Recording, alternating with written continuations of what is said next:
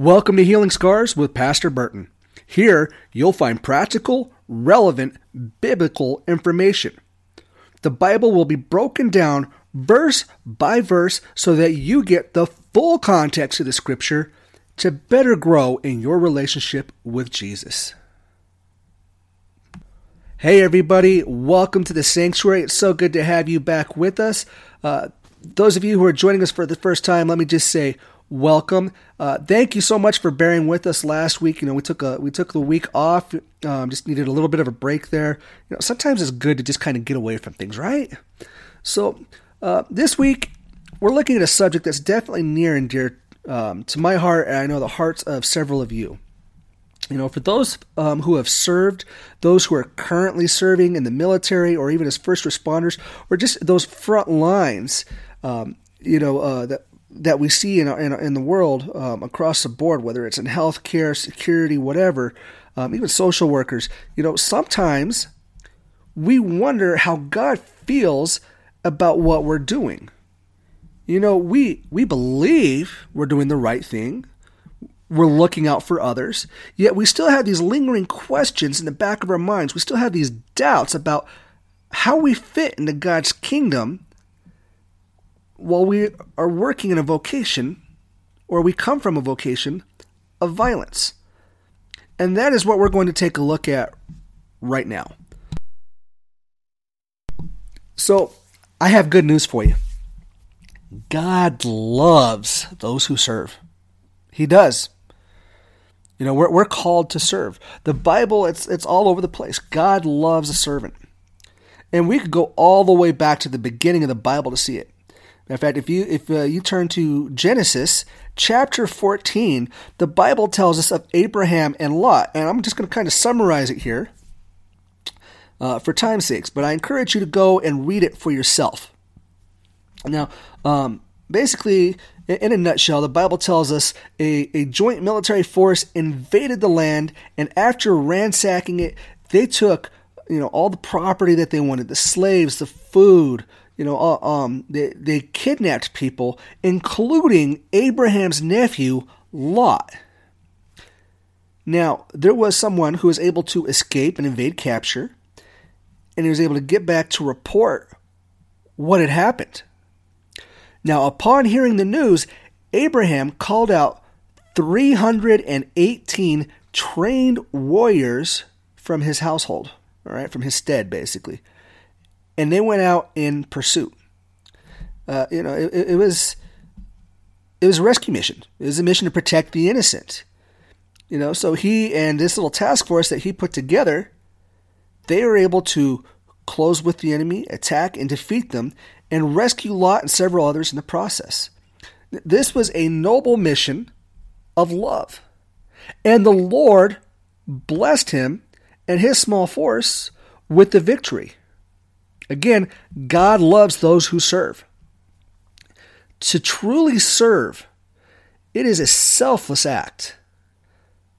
Remember, biblical love, it's not just hollow words. It's not this, you know, you know, mamby-pamby emotion that, you know, the world likes to throw out.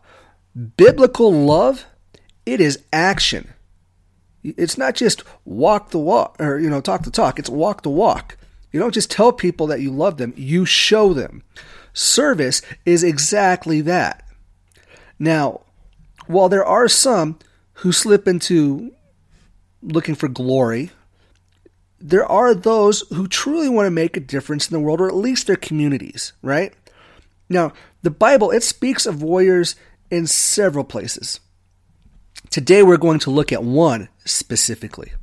So, for those of you with your Bibles or your apps, or even if you're just taking notes, please join me now and turn to Matthew chapter 8, and we're going to be looking at verses 5 through 13. All right, so Matthew chapter 8, uh, starting in verse 5. All right, um, we're actually going to look at the first two verses here, verses 5 and 6. The Bible says, When Jesus had entered Capernaum, a centurion came to him asking for help. Lord, he said, my servant lies at home, paralyzed, suffering terribly.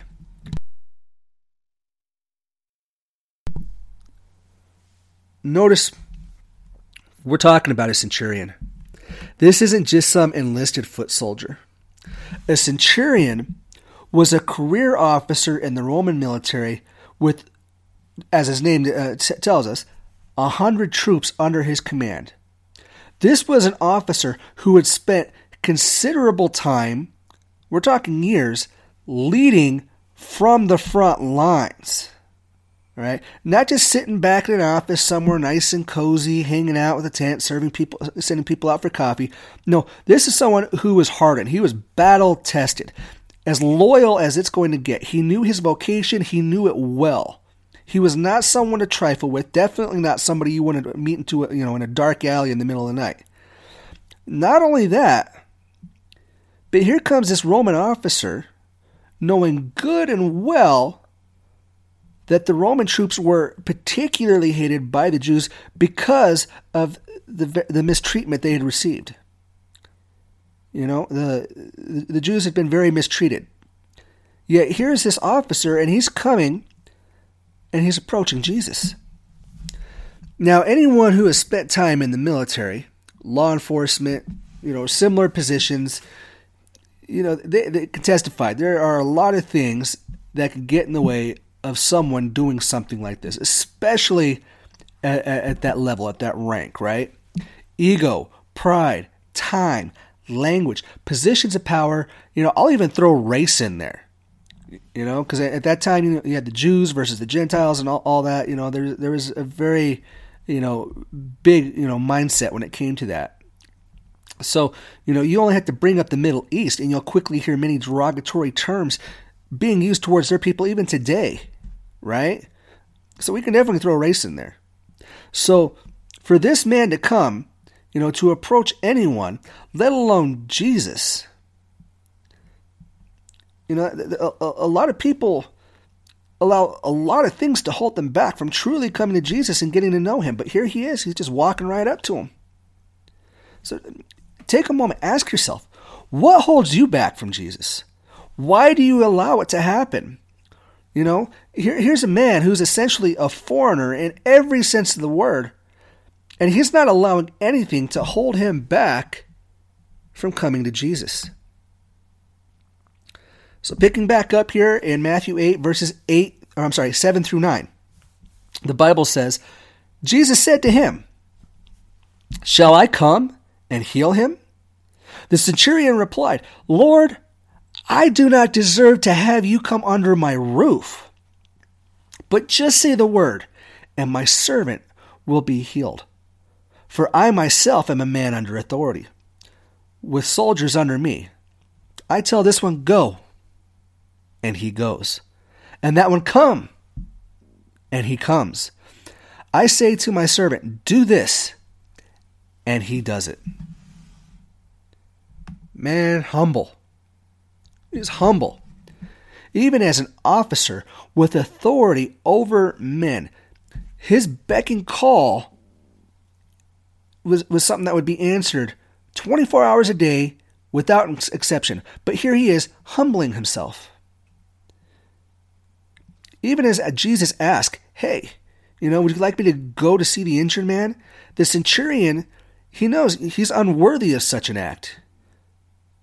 However, he's respectful and is showing that he understands exactly who Jesus is and what authority he holds and he's openly showing his own faith. Just say the word, and my servant will be healed. Right? He knows that Jesus doesn't even have to go, he just needs to say the word, and it'll be done. That's quite the display of faith, especially from an outsider right? And people, there's people around Jesus that have their own doubts and are still like, ah, I don't know about that. But here's this centurion. He's only heard, and here he comes. He's got faith. He knows what's up. So, not only that, this centurion, he's doing something else. He's showing love. He's showing compassion. You see, he, he, he cared deeply for this suffering servant.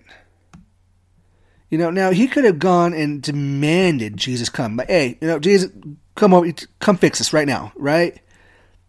And, you know, officers, people in authority, people of power, they they make demands all the time. They don't, you know, ask. They make demands. We, we've all seen it. We've all had those managers. We've all had those supervisors, right? You know, instead of be like, hey, um, can I get you to do something? Or, you know, hey, would you mind doing this? Like, hey, you're going to go do this. But the centurion's not doing that. You know, he could have done so many things to force his own will to be done. However, here, he's made it personal. He's personally asking for this healing. Mark 12, verse 31. Jesus says, Love your neighbor as yourself. Love your neighbor as yourself. Love others the same way as you love yourself, right? This officer, he made it his personal responsibility to look after the well being of his people, the servant being one of his people. Like I said, we've all had those managers, we've had those supervisors that are more than happy to rip you apart in front of others or stab you in the back, you know, just to build themselves up or to make themselves look, you know, bigger than they really are. So, so we all know you know, exactly how exceptional this centurion must have been to take on this matter personally. It really it speaks to his character. And while he trusted that Jesus would heal this man, he demonstrates great obedience. You know, again, he could have just had Jesus come come into that, you know, to, to see the man. Instead, he admits he's not worthy of such an act. You know, it's very much, you know, Wayne's World. We're not worthy. We're not worthy.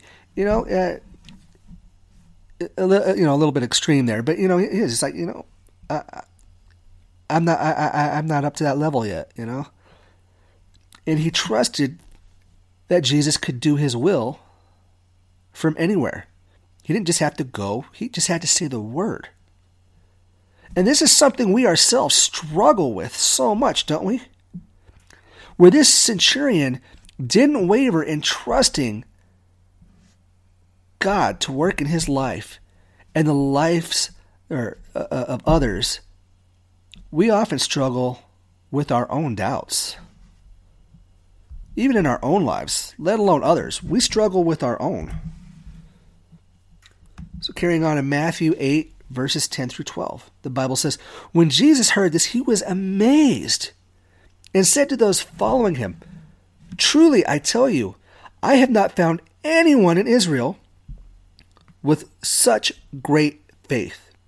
I say to you that many will come from the east and the west and will take their places at the feast with Abraham, Isaac, and Jacob in the kingdom of heaven. But the subjects of the kingdom will be thrown outside into the darkness, where there will be weeping and gnashing of teeth. Now, Jesus, he knew plenty of men of faith. Plenty. However, he was commending this officer, right? This soldier. Where many only had a mustard grain sized, you know, faith. This foreigner came in and he had a lot of faith. A lot. He was confident.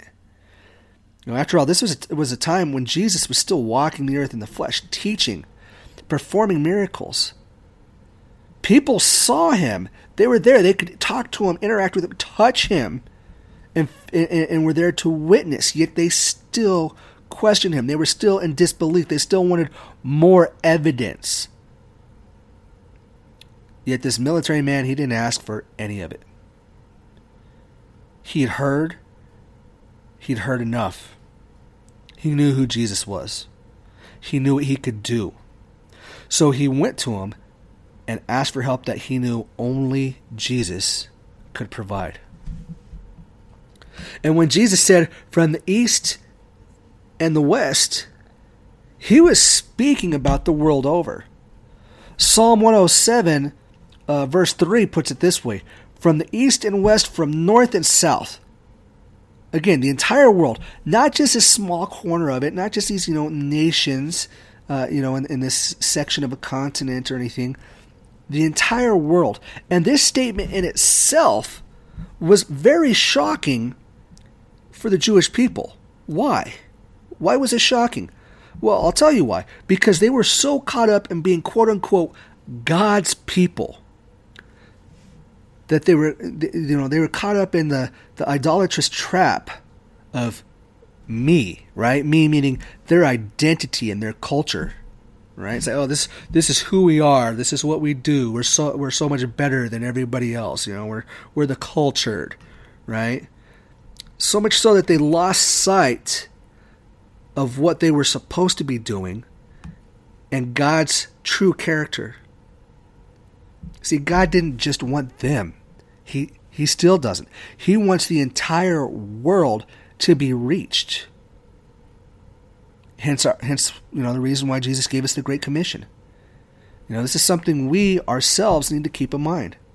You know, we here in America, even we love saying "one nation under God," but when it comes time for action, we forget to include God in what we're doing. We forget to ask Him for direction and guidance. We get so wrapped up in our own affairs that we just assume He's there without considering whether or not what we are doing is actually within His will. Right? And then we wonder why things go wrong. Jesus' message is for everyone, not just one people, not just one nation, everyone. And like this centurion, it's on all of us as individuals to decide whether or not we accept it or not. However, just like the centurion, we have to choose. Just like the Jewish leaders at that time, we have to choose. Or, you know, and even ignoring it is a choice. That's exactly what the Jewish leaders did. They chose to ignore. Or we can be like the centurion. We can choose to believe and humble ourselves before the Lord. You know, going into a church service is not a guarantee you're going to heaven. Reciting legalistic prayers and chants that you were taught is not a guarantee. You have to think about it. You have to reflect on yourself. You have to look into your heart. You have to choose whether or not you will follow Jesus or not. Matthew chapter 8 verse 13 the Bible says, Then Jesus said to the centurion, Go, let it be done just as you believed it would. And his servant was healed at that moment. Just like that. Healed. Again, we need to trust that God will work in our lives according to His plan. His plan includes His promises to look out for us and to meet our needs. Now, in going through this, I want you to notice something, and it's really quite important. Jesus never, not once, denounced the vocation of this soldier. He never told him, hey, you need to stop what you're doing. He knew that there was a need for him, and those like him. Those steadfast people who will selflessly look to help others. The Bible addresses serving in so many places. So Christian warriors don't need to second guess their vocation. They don't need to doubt their time of service. That time of service, that duty, it is approved and it is respected by God. Ecclesiastes chapter 3 verse 8 the Bible says a time to love and a time to hate a time for war and a time for peace. Good, godly people are needed to stand up against evil in the world. War is an ugly place where ugly things happen. However, as we know, God can, does, and will use everything to His glory. So rest assured, your war on that front, it's done. Let Jesus be the first to welcome you home. Let his light shine for the world. Forgive yourself and let go of that guilt. Be that light on the mountain. Remember, you are a blessing and you are loved. Now go and be the church. Thank you all for joining us here today at Healing Scars with Pastor Burton. Please like, subscribe, and share our podcast on any platform it is that you tune into us on. If you do have any questions, any prayer requests, or would like to know more about our ministry, you can find us on our website at bethelightsanctuary.org or on Facebook at Be the Light Sanctuary. Uh, you can also find how to contact us there, whether it's direct message or email. We look forward to hearing from you all. God bless.